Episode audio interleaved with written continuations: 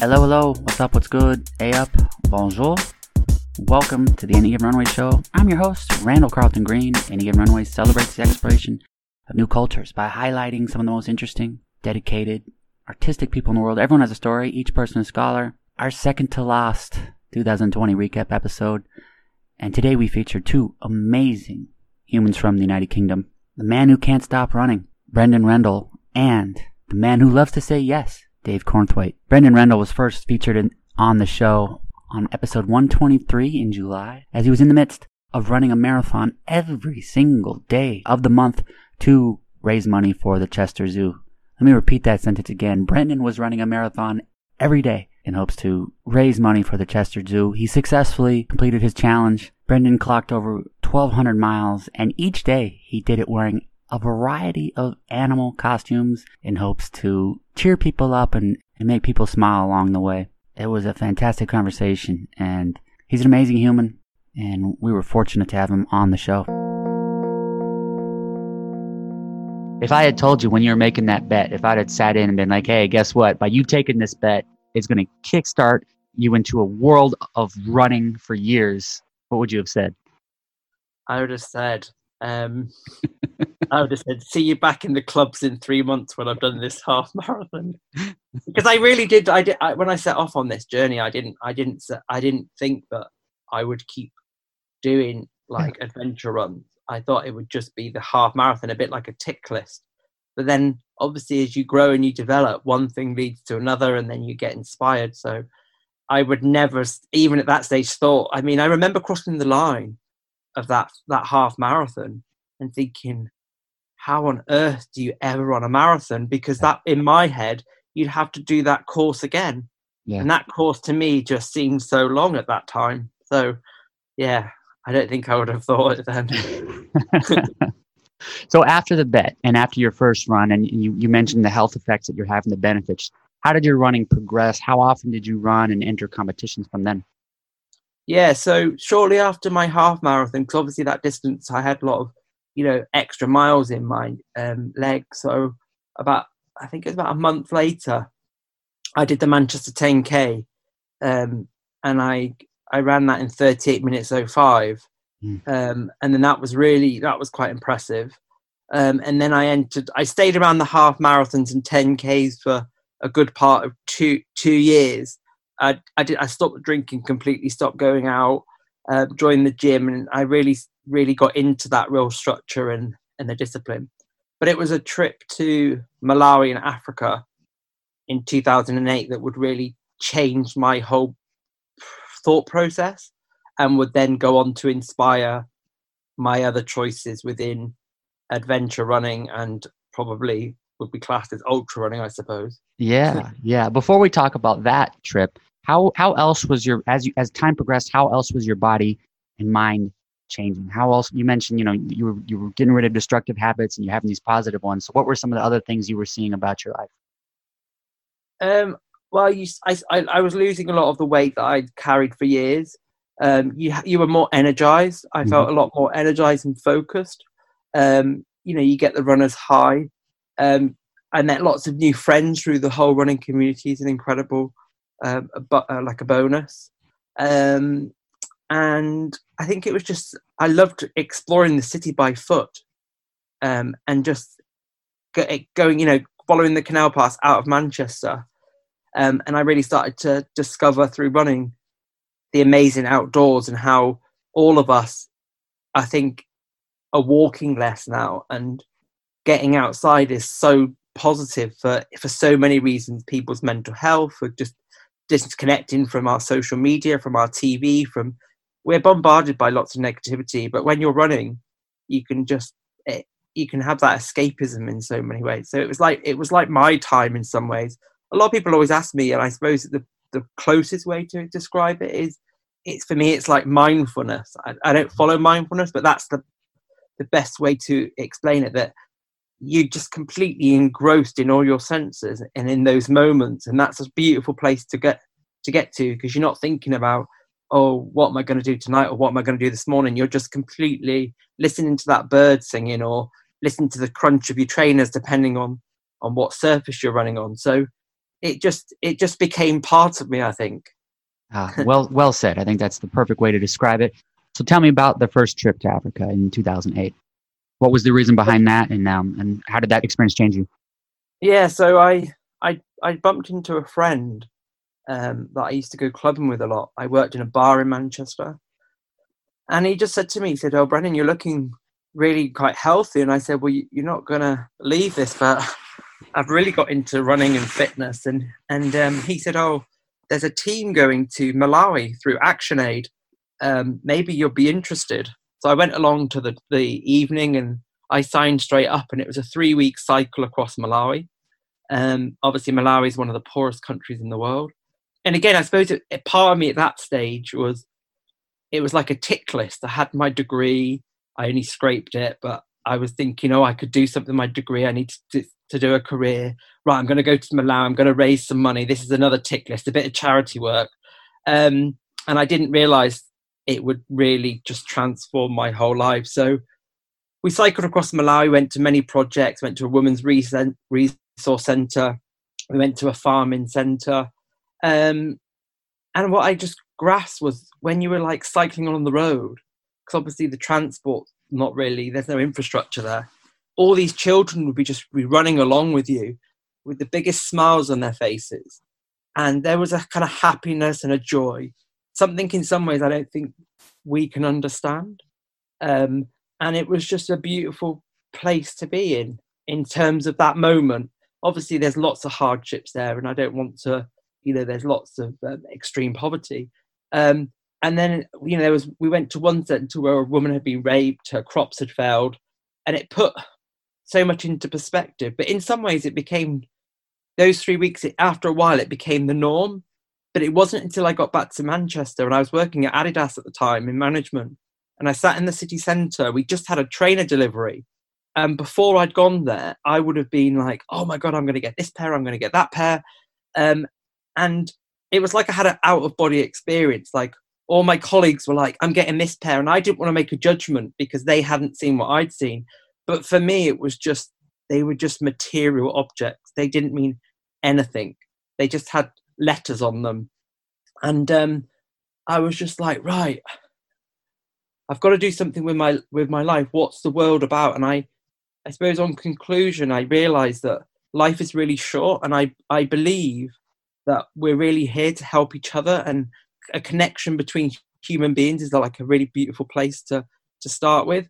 So I wanted to do a job firstly that made a difference and and um, it gave back in some ways because seeing the stuff that I'd seen in Malawi, I realised how privileged I was, and it was my time to give back. So that's when I changed careers and started working with children with special educational needs. Um, and then I did some research. I really wanted to go back to Malawi. Um, so I found this little project called Friends of Mulanje Orphans that support four and a half thousand orphans um, in the south in Mulanje. And it was a Preston based charity run by a lady who's Malawian and her husband's from the UK. So I met up with them. And in 2009, I went back to Malawi to visit their projects and I just fell in love that one all the donations 100% were getting to the projects. I loved the the, the vision they had, um, and I fell in love with the country and the people, and I just wanted to to to tie in my running and adventure in a positive way, um, and raise as much money and awareness as I, as I could, and that was the start then of me leading on to the other stuff. Wow. I mean, again, we go back to that taking that bet, who would have thought it would have been so transformative in your life, both physically and men- mentally, emotionally, career wise, everything perspective changed just based on that bet. It's it's it's remarkable. It's remarkable. One of your epic runs that you did was you ran coast to coast in Africa. So looking back on that adventure, what were some of your fondest memories, other than the memory of just reaching the ocean, which I've seen the video of that? Other than that memory, what was your fondest memories of the trip? That's a really good question. Um, because there's like there's enjoyment of getting over that extreme pain, like day three, where you're in a in a challenge and you set yourself this like four thousand kilometer run. and what I yeah, what I get myself into, yeah. And you and you you're, you're not quite got your routine right. Even though I had the confidence, because obviously I'd ran the length of Malawi several years before and the length of Great Britain, and it was just literally Namibia was like 35 to 36 degree. There was just sand. I couldn't see a tree or anything to aim for. So in some ways that was a highlight. But I think if I sum the whole run up, we're in a world where there's lots of negativity and there's lots of um, blame and there's lots of, and I think we need more hope. So if I could sum up the whole run in one sort of, I call it the run of 98 days of kindness. And I think it's the people that I met along the way, the the villages that welcome me with open arms, the connection with strangers, that people when I'm back here say, "Oh, was it safe there? How did you feel?" And I'm like, everywhere I went, I was treated with the utmost respect. It was beautiful. I'm not saying there isn't lots of problems. There's lots of problems with crime everywhere. I'm not under an illusion. But all I can talk about, if I'm talking about solely that run, is was the 98 days of kindness from strangers that gave me gave me everything in some ways, and I will be always grateful for that. 98 days of kindness. I mean, few get to experience anything of that measure, and I think that's just brilliant to hear. So, your current project, your current project, you are running 1,204 miles in animal costumes. So, yeah. what are the details? Why did you choose Chester Zoo? How many of you accomplished? Kind of what's going up to date on that? Right. So, my latest challenge was obviously we were all in lockdown, and I was watching all these people doing crazy things like running a marathon around your around your house yeah. for different things and then um, obviously, I've said earlier that I work with children with special educational needs. Um, and then I saw the appeal for Chester Zoo because obviously everything's in crisis because they haven't had the income. And Chester Zoo is one of the biggest zoos in the UK, and I think that that's a problem when it's like this. It's such a inexpensive project to run. Um, so they lost three months in t- like takings, mm. um, and they had this big national appeal to save our zoo, and they've got amazing conservation projects as well. Um, and obviously, I've been many years with the children that I've supported and adults over the last 10 years. I have an incredible, um, you know, love for wildlife. And, and then I thought, do you know what? I'm going to do something that's going to be fun. It's going to be something close to me. Um, I think zoos play a massive, important role in conservation now.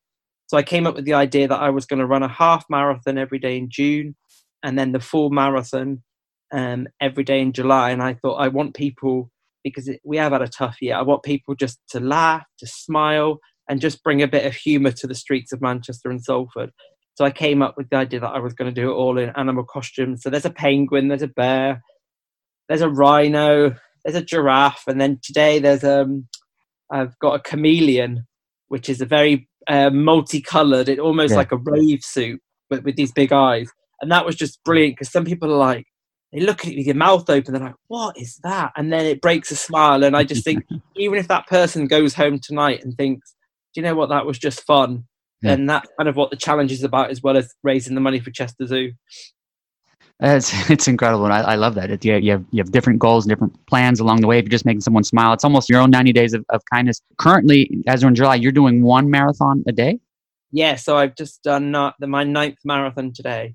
So yeah, so um, I've done nine in nine days, so it'll be 31 marathons in 31 days. Will be when I finished, and then I've got two days off, and then I'm going to be running from Media City, which is where like the BBC and stuff is, to the zoo, which is 35 miles approximately, or 55 to 60k in one go. So that's the that's the goal. So it's 31 marathons, and then two days off, and then a big ultra. Unbelievable, unbelievable. Prior to this endeavor, what was the most amount of miles you had done in a, in one duration? Um, the biggest run I've done is the Ultra Great Britain. When I ran across Britain, it was in a race. I mean, we did have sleep, like we were allowed to sleep, but was it was in cut off times, so it was still a race. The people that that won it, you know, most of them would go through the night.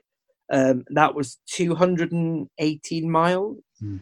um, and I did it in 84 84 hours or something. Um, and then my longest actual continuous run is I've done 50 miles ultra before. And then in my Africa run, I ran a 40 mile day, um, which is pretty tough when you're running, you know, more than a marathon back to back. So, yeah. Are you choosing different routes? Yeah, I'm. I'm. I have um, different routes, but almost I'm trying to keep the same in some ways. So the the same people going to work will start to say, "Oh, God, I saw that that that rhino this morning. What's happening? And then you know then they find out they hopefully will donate. But I'm keeping, I'm just sort of rotating them each day. So I've got same routes, but I'm just mixing it up a little bit. Okay, okay. But it's, have... it's because the cars are beeping and the trams are beeping and the buses are beeping and people are shouting. It's it's a great, it's a lovely atmosphere. Yeah, I like it. And do you have all of the animal costumes already purchased and set, ready to go? Yeah, yeah. I might get another one or two. The trouble is, it becomes a bit like, right, I'm bored of these now. Let's get another one. But no, I think I'm going to stick with the ones I've got. Oh, incredible! And and the I'm, I'm I got to see pictures of the chameleon. So with with everything going, you've mentioned all the things that you love and you want to spread kindness, you want to spread love, you want to spread the joy of running, you want to improve things. But what is your why? Why why do you why do you feel that way? I mean, it's easy to, to say, but it's also not easy to every day run a marathon. So what is your why? What's your motivation? Um, I think because I'm really passionate about my backstory, that I was someone that I think would fit into the sort of middle ground of, you know, you want a job, you want to buy loads of clothes, and you want to do all the things that we're programmed to do. Um, and I think I, I love to try and inspire people that to check to move out of their comfort zone and to stop putting barriers up that you can't do something. And I, I would hope that my story represents that we are all capable emotionally and physically to go to that next level that you can push through those barriers whether it's financial or just in your mind or a friend can't tell you. Um, and so that, i think that's a, a, massive reason for me. Um, i think for me i was diagnosed with dyslexia and adhd um, as an adult. And i really think that a lot sometimes a part of it with me is i i struggle to read for long periods or watch tv for long periods. And i find that the running because it's always moving it's almost like years ago I used the dance music and the clubbing, and I've used that non-stop energy into into the running.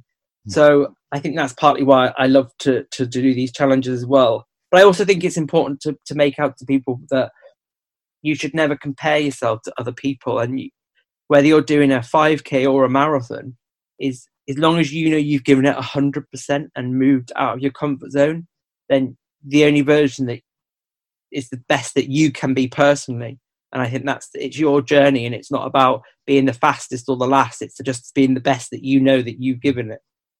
Oh, it's brilliant! It's brilliant. On the days that are a little sore, you're gonna if you haven't had them yet, I'm sure they're coming. Uh, on those days you're not quite feeling it, it's just a little slow. How do you get yourself out of bed? What's what what's the task to get over the, the hump? Yeah, I had um two mornings ago was probably um I had a, one of those days. Um, I suppose through slight experience that you know that you know it will pass, and it's sometimes the harder days that you know that you'll learn the most about yourself because the days you run well, you just run well. So um, yeah, no, it is it is tough, and and it's harder. In some ways, this challenge is is, is a bit harder than like say my Africa's one runs because with the Africa runs, you're going you're, you're going across a map, so you feel like you're getting somewhere. Where this yeah. one this one, it's like I'm running from my house, so I've got to get the motivation. Or if it's raining or something, I could say, well, I'll just do it tonight mm-hmm. because I've got lots of comforts around. So it's testing in in some ways, but I just think that yeah, the costumes and making people laugh and just going out and just being silly, that's a massive motivator. And I just um, when it's getting tough, I tend to just try and maybe adapt the, the route to a busier road then you get some beeping and, and then just stay relaxed and think, do you know what? I'm I'm I'm raising the money and I've just got to take it one step at a time and you just strip it back and don't think of the, the whole challenge itself. Just think, even if I do 10k now and I have a break, that's fine, and I'll come back out and do another 10k. Just don't stress out. Just take that one step and it's one step closer to that goal of that day. Oh, brilliant. And I think that's a great point that this one might be harder because you've got your bed right there. You could, at, at any point, you could just be like, you know, I'm just going to go and uh, sit this day out. No one will care. No one will know if I only do 30 or 31 days.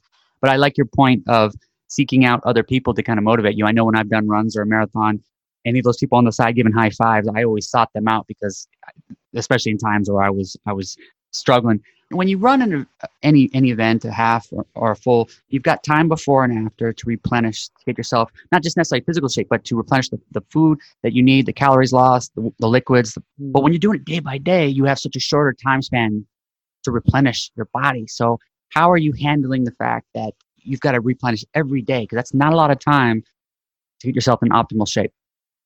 Yeah, I think um, I think what's important is I tend to eat a a much bigger evening. Like I graze all evening, so I have like lots of carbs and like pasta dishes and bread and garlic bread, and then I but I have snacks throughout the sort of the evening. So I have like a bag of popcorn because sometimes it's quite hard to get the calories yeah. when you're running back to back because sometimes you feel a bit sick as well. Mm-hmm. So you, know, you don't always feel like everything. So at the moment on this one, I'm actually eating quite a lot of cereal, which is working well, and porridge. And then and then during the day, I would have like so I do my first session of sort of the half marathon distance, and then I have like porridge or something lighter, and just sort of snack on smaller things that aren't going to upset my stomach through the day. Um, and then the evening is like, oh, because I've then I've got obviously all got all night to to sleep. So I, mm-hmm. I've been sort of I just pick food or like evening toast, peanut butter and jam, um, and just stuff like that, and then have like a big meal. So then I, I know that I'm really full and ready to go in the morning, basically. Um, I drink, like at the moment, what's working is Coca Cola and Lucozade.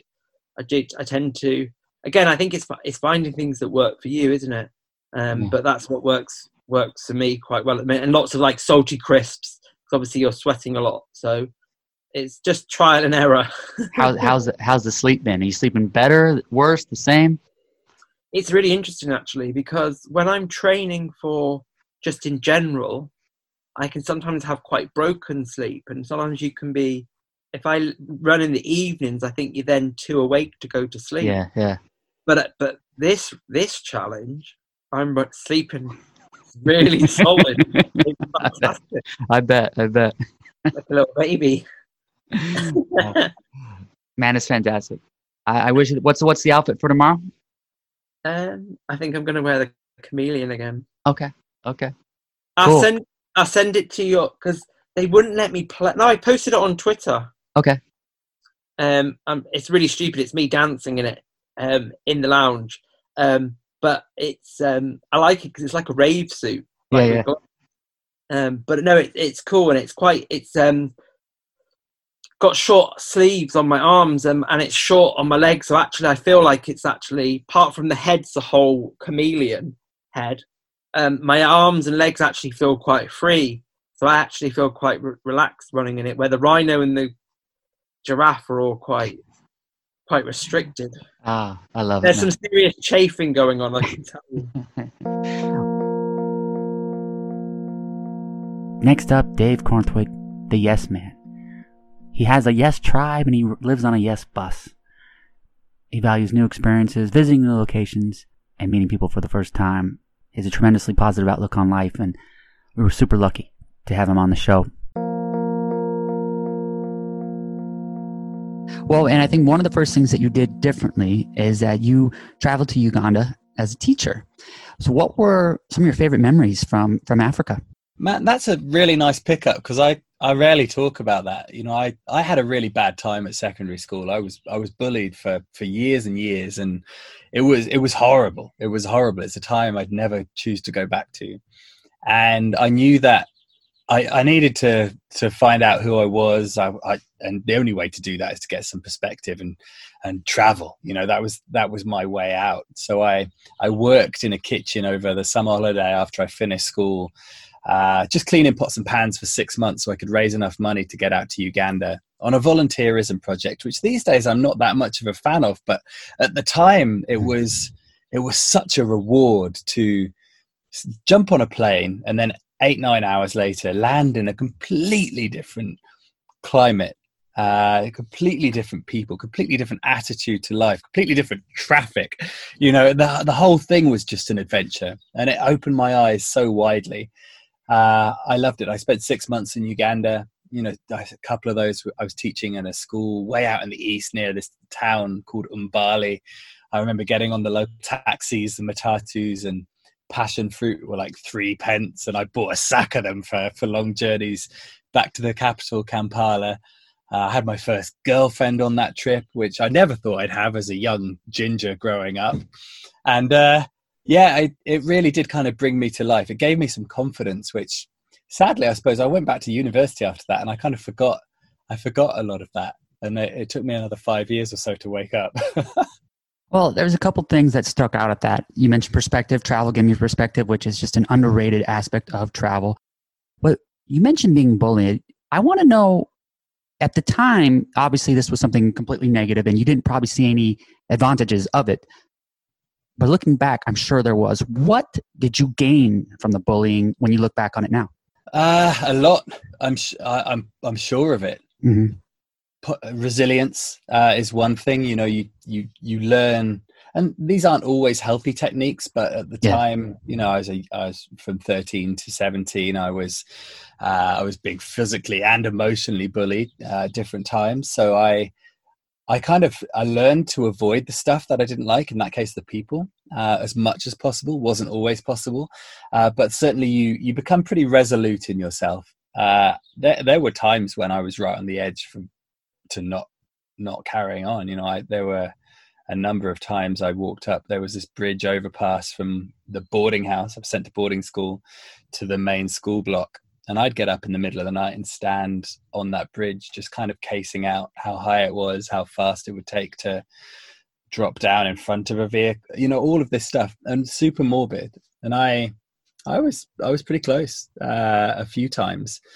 I, and obviously, I'm super glad that that didn't happen for my for my family you know yeah not nice place to be but looking back i think you know it teaches it teaches you some kind of resilience.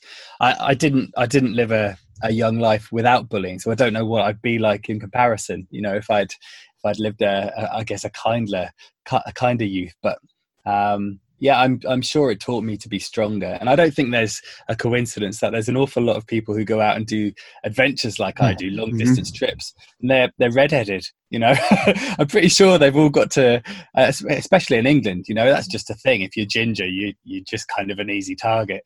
Uh, so I'm pretty sure all all redheads grow up wanting to prove something somehow. well, and I think subconsciously, there's one thing I picked up on. You, you mentioned that you made it a point to not be around the things you didn't want to be around.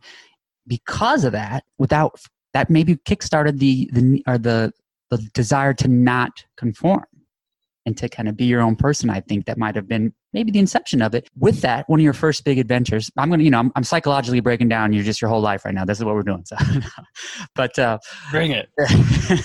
um, but since, since then, one of your first big adventures was skateboarding across Britain, some 900 miles in just over a month. So, where the heck did this idea come from? And what were some of the reactions from your family and friends when you first said you're going to start this endeavor? Well, like I said, you know, I had this experience when I was when I was 19 going to Uganda and then I kind of fell asleep for 5 years. I went to university, did everything that you're supposed to do. Uh, or not, I really didn't really go to many lectures. I just mm-hmm. wanted to be there because I thought it was what you did. Yeah.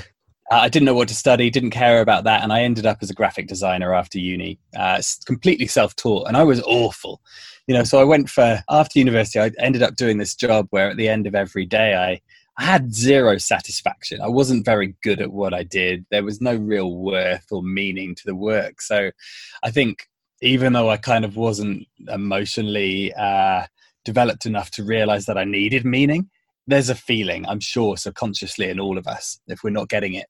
And I, yeah, I got to my 25th birthday and I just thought, this is crazy. I'm 25 years old, a quarter of a century, and I haven't done anything yet. You know, who am I? Look at all this time I've wasted, and I, I can't waste the next 25, 50 years. So let's let's see what's out there. I, I, I broke it down on on the morning of that birthday. Why am I why am I just I'm lazy. I've got a massive PlayStation habit. I don't like work. Why am I making these choices? why don't I know anything? You know, and it was because I was a no person. You know, I just said no to every new opportunity because I, I was scared or I just wanted to go and play PlayStation, whatever it might be. And I was in this, you know, I was in a place pretty low cost of living, Wales, uh, Swansea in Wales. I my job paid the rent, gave me enough disposable income to buy some DVDs and some games at the end of the weekend. And surely, what else do you need apart from happiness, which I didn't have? So I I decided then and there to say yes more. And that became this kind of silent motto for a good while. And it led me to meeting new people and becoming more social, uh, learning new skills and just going for stuff. And pretty fast, life became rich. you know i didn't spend time inside playing video games at least not not all hours of the day and one of those things was i tried a long skateboard i love the idea of being a board rider but i just never tried it before so i i tried this board and it changed my life you know just this long skateboard one meter long and suddenly the roads that i'd become so familiar with over six years they became new to me and the, my whole perspective of my surroundings changed because I was traveling around in a brand new way. And it was, and I just thought, this is incredible. You know, if if, that, if this happens in a place I know, what would happen if I if I went further, went somewhere new?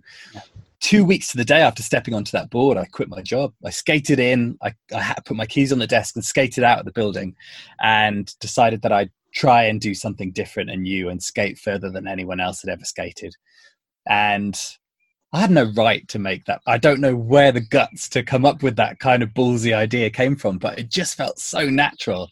Let's go and get get life. And my medium was properly random. It was, you know, the skateboard.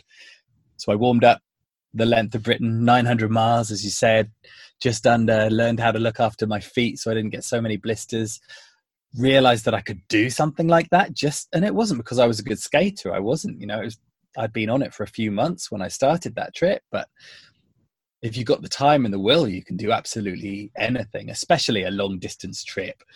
And I just needed to keep going on my skateboard, and eventually I'd get to Land's End, and that's what happened. And then, uh, you know, that first step gives you so much confidence to do the next thing. And the next thing was crossing Australia. and we'll, we'll, get to Australia in a second, but before that, I want to talk about Expedition 1000, Ex- seeking out a thousand mile trips using specifically non motorized transportation. This plan is taking you around the world, it's, it's ongoing. What have been some of your favorite and most memorable days during this project, and where does an idea come from? Hmm. Well, I, I'm a big believer in kind of theming your adventures and i think limitations are really really helpful and healthy.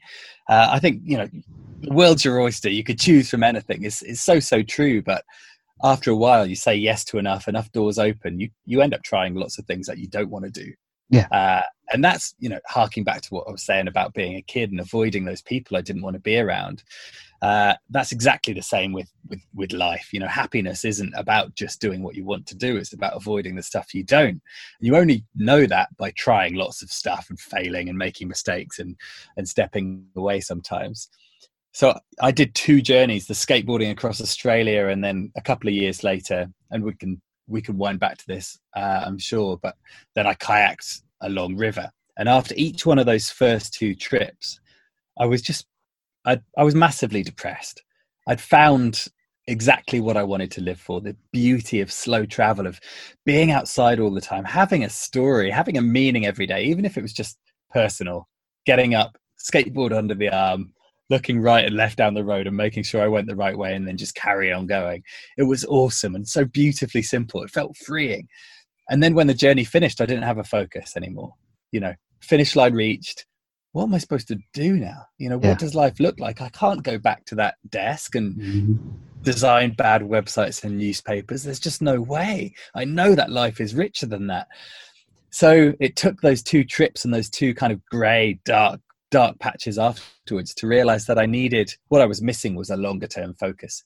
Yeah. And then this idea of Expedition 1000 just bore fruit. You know, I, I'd done a big skateboarding trip, I'd done a big kayaking trip. I knew that I needed to somehow give myself an identity if I was to make some kind of meager living out of this stuff that I loved. And how do you how do you pass a, a, kayak trip and a skateboard trip? That doesn't make sense. You know, either you're a professional kayaker or you're a professional skateboarder. You can't be both. Uh, and I just thought, you know what? I can be both. I love variety and I'm never going to be super good at one thing. So I came up with this big project. So everything made sense and it would keep me going for years and years and years. And each little, little package, each little journey, even though it was small by itself, would make more sense because it was part of something bigger. So that's Expedition 1000. I, I, decided that I'd do 25 of these trips, each one at least 1,000 miles. You know, if you travel 1,000 miles, you're going to have some experiences. It's not going to be easy all the time. It's going to be a good challenge, and you can't just tick them off in a in a year and and then the whole thing what do I do now?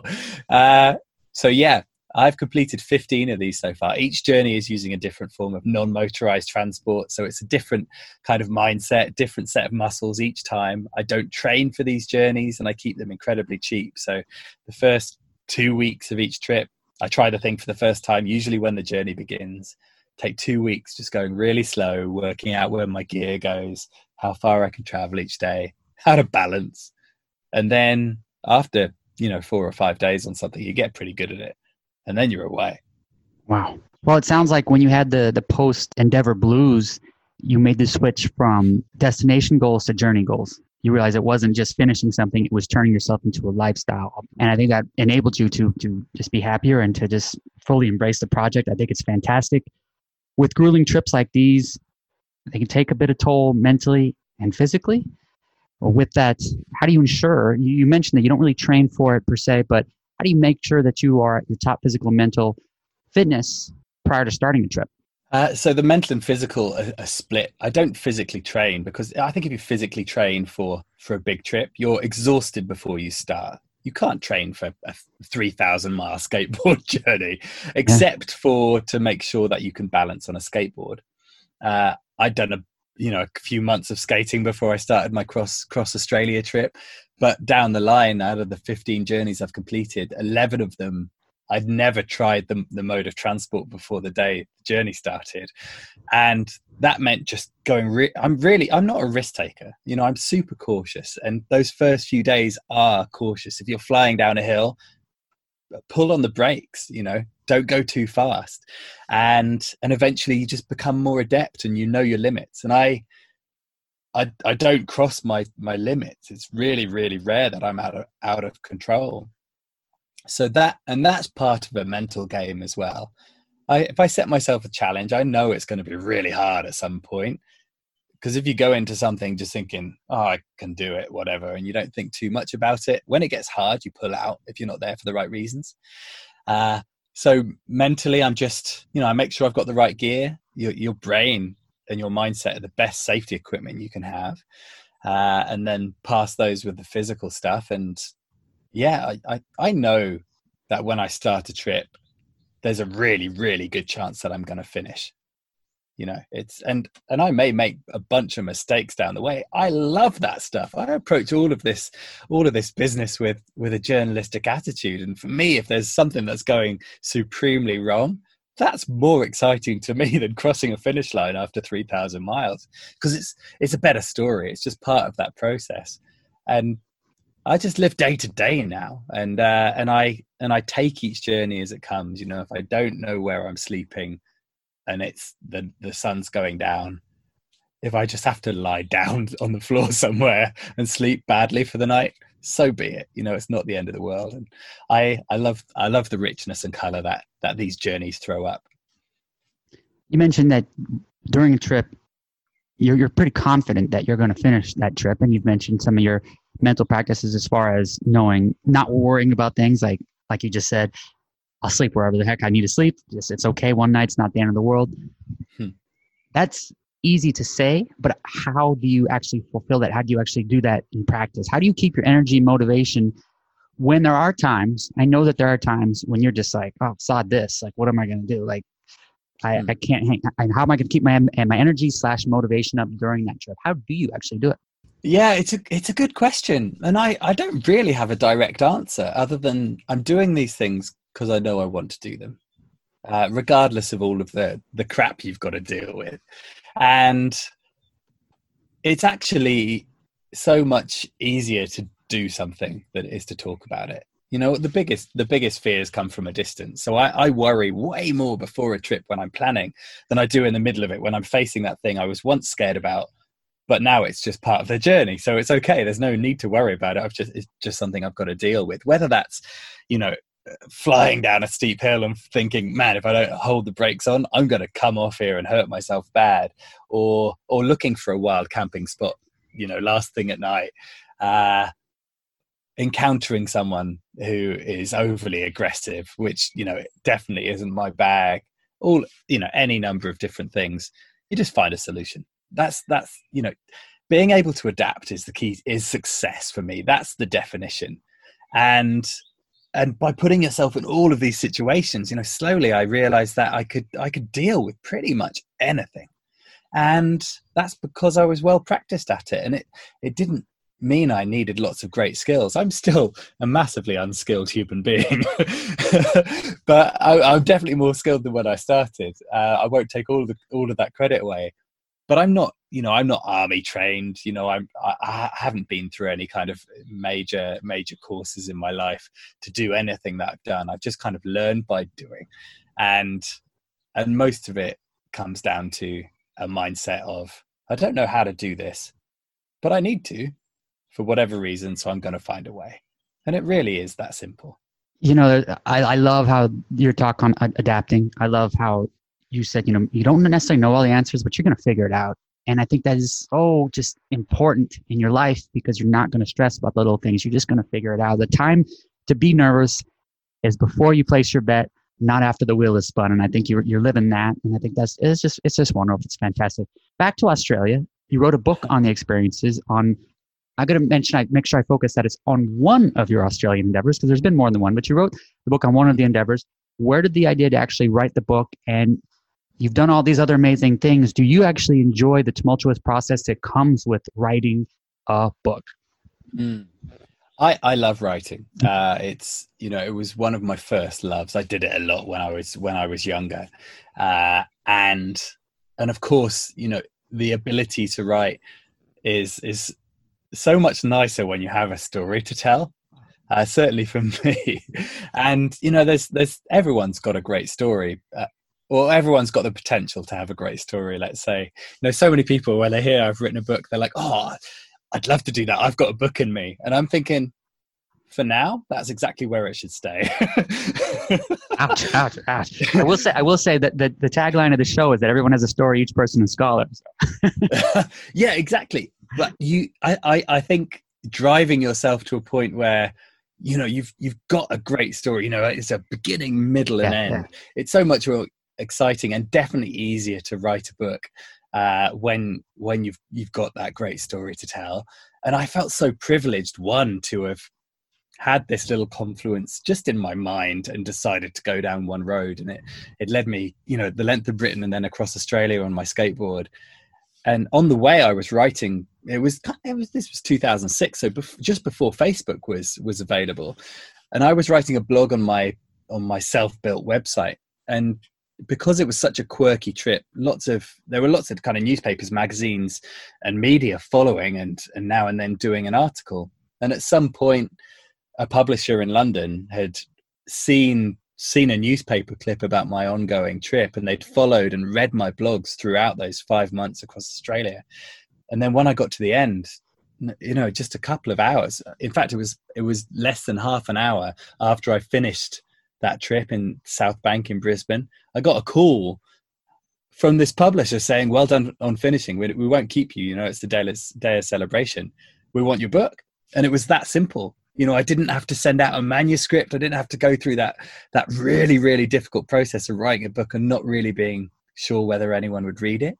Uh, Self publishing was much harder back in the, the mid noughties, and that was yeah, that was all I needed. You know. I had this story to tell. I absolutely had to tell it. And uh, you're right. It's tumultuous. It's hard. I, I wrote, I wrote it in that post-expedition depression, in that in that blue state, and that's, uh, I suppose, if you write if you write a book that fast, it's it's going to happen. Um, and yeah, you have to relive everything. It's harder to write the book than it was to do the trip. I think. I think I would agree on that. Simple question, complex answer. But why is it important to say yes more often? Uh, simple answer every time you say yes, you end up either pleasing somebody or you please yourself. You learn something new. It opens a new door. Might be one of those things that you know you, you're never going to touch again because you didn't enjoy it. And that's fine too. That's, that, set, that sets you up down the line. The more you say yes, the better at saying no you become as well. You know, the key is to find these these hell yes. When you when you come to a decision point, you know what you're good at, what you need because you've done it enough beforehand.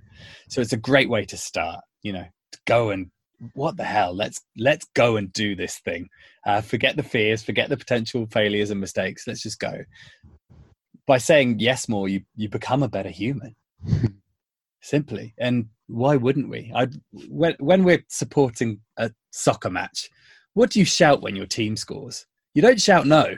You know, when you hit a good shot in tennis, when something amazing happens, mm. when there's just a general life win, you you scream yes. No one screams no. You know, not in the right place. And I'd I'd so much rather focus on the things that I'm gonna do and that I'm invested in than the things I'm not. It's that simple. It's it's a mindset is a valuable and fantastic perspective, especially the sports thing. Yeah, you you you cheer yes, and it's it's subconsciously we yeah we don't probably understand the power of it. Now currently, and maybe only for a short term longer, you're living on a boat in London. Gosh, what an amazing! Just I gotta say that sentence one more time because. you know, there's some sentences in life that are just gold literature standards, and saying, "This is Dave. He lives on a boat in London." I feel, you know, is one of the best sentences I've ever even spoken. What are the benefits of living on water? uh, I, I I dig it, and and and I get that feeling. You know, it's it's I I've never I've never been drawn to you know your typical home, and maybe that's in line with just choosing a, a weird lifestyle. Uh, but one, you know, it's a little cheaper to to live in something that isn't bricks and mortar and that's always that's always a good thing in my book two i i really like that exposure to the elements you know i, I love being outside i love wild camping and being on my way and feeling like i'm part of nature in a way. And then of course you know we we we need a place to rest our heads now and then and to have home. Well yeah for three years it was it was a boat with my with my girlfriend and now wife ems. And actually we're in the process of selling that now. So we're currently uh we're living on a double decker bus which is just the same i love it it's know. the second best sentence i've ever heard about a place living in london at first is the boat and second the double decker bus i'm torn i don't know which is cooler I saw a glimpse. I saw a glimpse of the bus. He's got fantastic weather behind him, but in front of him, you have what I like to consider the best piece of art that anyone can have in any type of, of domicile, and as the bookshelves. What hmm. are what are some of the first books that you are most proud of sitting on your bookshelf? I should, I guess, preface this by saying the Yes Bus uh, came out of a community that I formed after a bunch of adventures, yeah. and this is a this is a community based camp. Usually, it's it's home for now during this coronavirus pandemic, uh, but the the library, just as everything else in our in our community and our tribe and the bus is is brought together by by the tribe. So yeah, there's every book in there is from a different kind of a, either a different person, maybe the authors signed it and put it in there, or a member of our community has thought this fits the the adventure library, and they've written a little note themselves in there and they brought it. So we've had hundreds, thousands of people visit this space, and uh, every every time someone leaves they they leave a book behind so oh there's so many i don't uh, you know i might have a couple of mine in there but it's it's great seeing all of these names especially people who've visited the bus yeah you know that's it's uh it's it's lovely being surrounded by people who've who've got stories that have then turned into books i'm stopping by later this this right. year i'm stopping by always welcome we, we, we talked a little bit about this, but I wanted to go back. You mentioned not knowing where you're going to lay your head at night, not knowing where you're going to wake up and, and just the uncertainty. I feel like it's such an important thing for life because uncertainty right now, part of the thing that scares people the most about the pandemic is the uncertainty. Hmm. They don't know how long it's going to last. How's money? Am I going to go to work? Blah, blah, blah. Can I do this? There's so much uncertainty that actually is the most difficult thing. But on the flip side of that, uncertainty is a good thing because it is the uncertain aspects that drive you to come up with your own solutions, your own answers. And it's where creativity is fostered and, and begins. What is your personal philosophy on the value of uncertainty, uh, not knowing where I'm going to sleep at night? Why is that an important philosophy for you? It's life. Nothing's nothing's certain. You might be in a job right now, but that might end tomorrow. Everything might end tomorrow. You know, it's there's nothing certain about life. You know, even death and taxes, you don't know, maybe taxes, but you can avoid them too. I don't recommend it, but you know, and death could come along tomorrow. It could be, could be 50 years down the line. Life is totally uncertain. And being able to deal with that means being willing to take, take responsibility for your for your own stuff. Uh, I'm I'm not a political guy, uh, and I, I think anyone who invests too much in politics, one forgets who they are, uh, because no one person is defined completely by by the politics that they stand for or the politicians that they vote for or promote. Uh, and two, I think if you're too invested in politics, you end up placing the blame on those other people and mm-hmm. not taking enough responsibility yourself. And I think you know you can't be scared of uncertainty. If you're scared of uncertainty, you're just you're scared of life. And if if sometimes you feel like that, then uh, it's really important to put yourself in in situations which you're not comfortable with. And this this could be your typical getting outside of a comfort zone, going on an adventure. It could be as simple as lying down on your kitchen floor and just seeing the place you live from a completely different angle. Bugs life, you know. Uh, all of these different perspectives they layer up and make us stronger. They give us a better shell.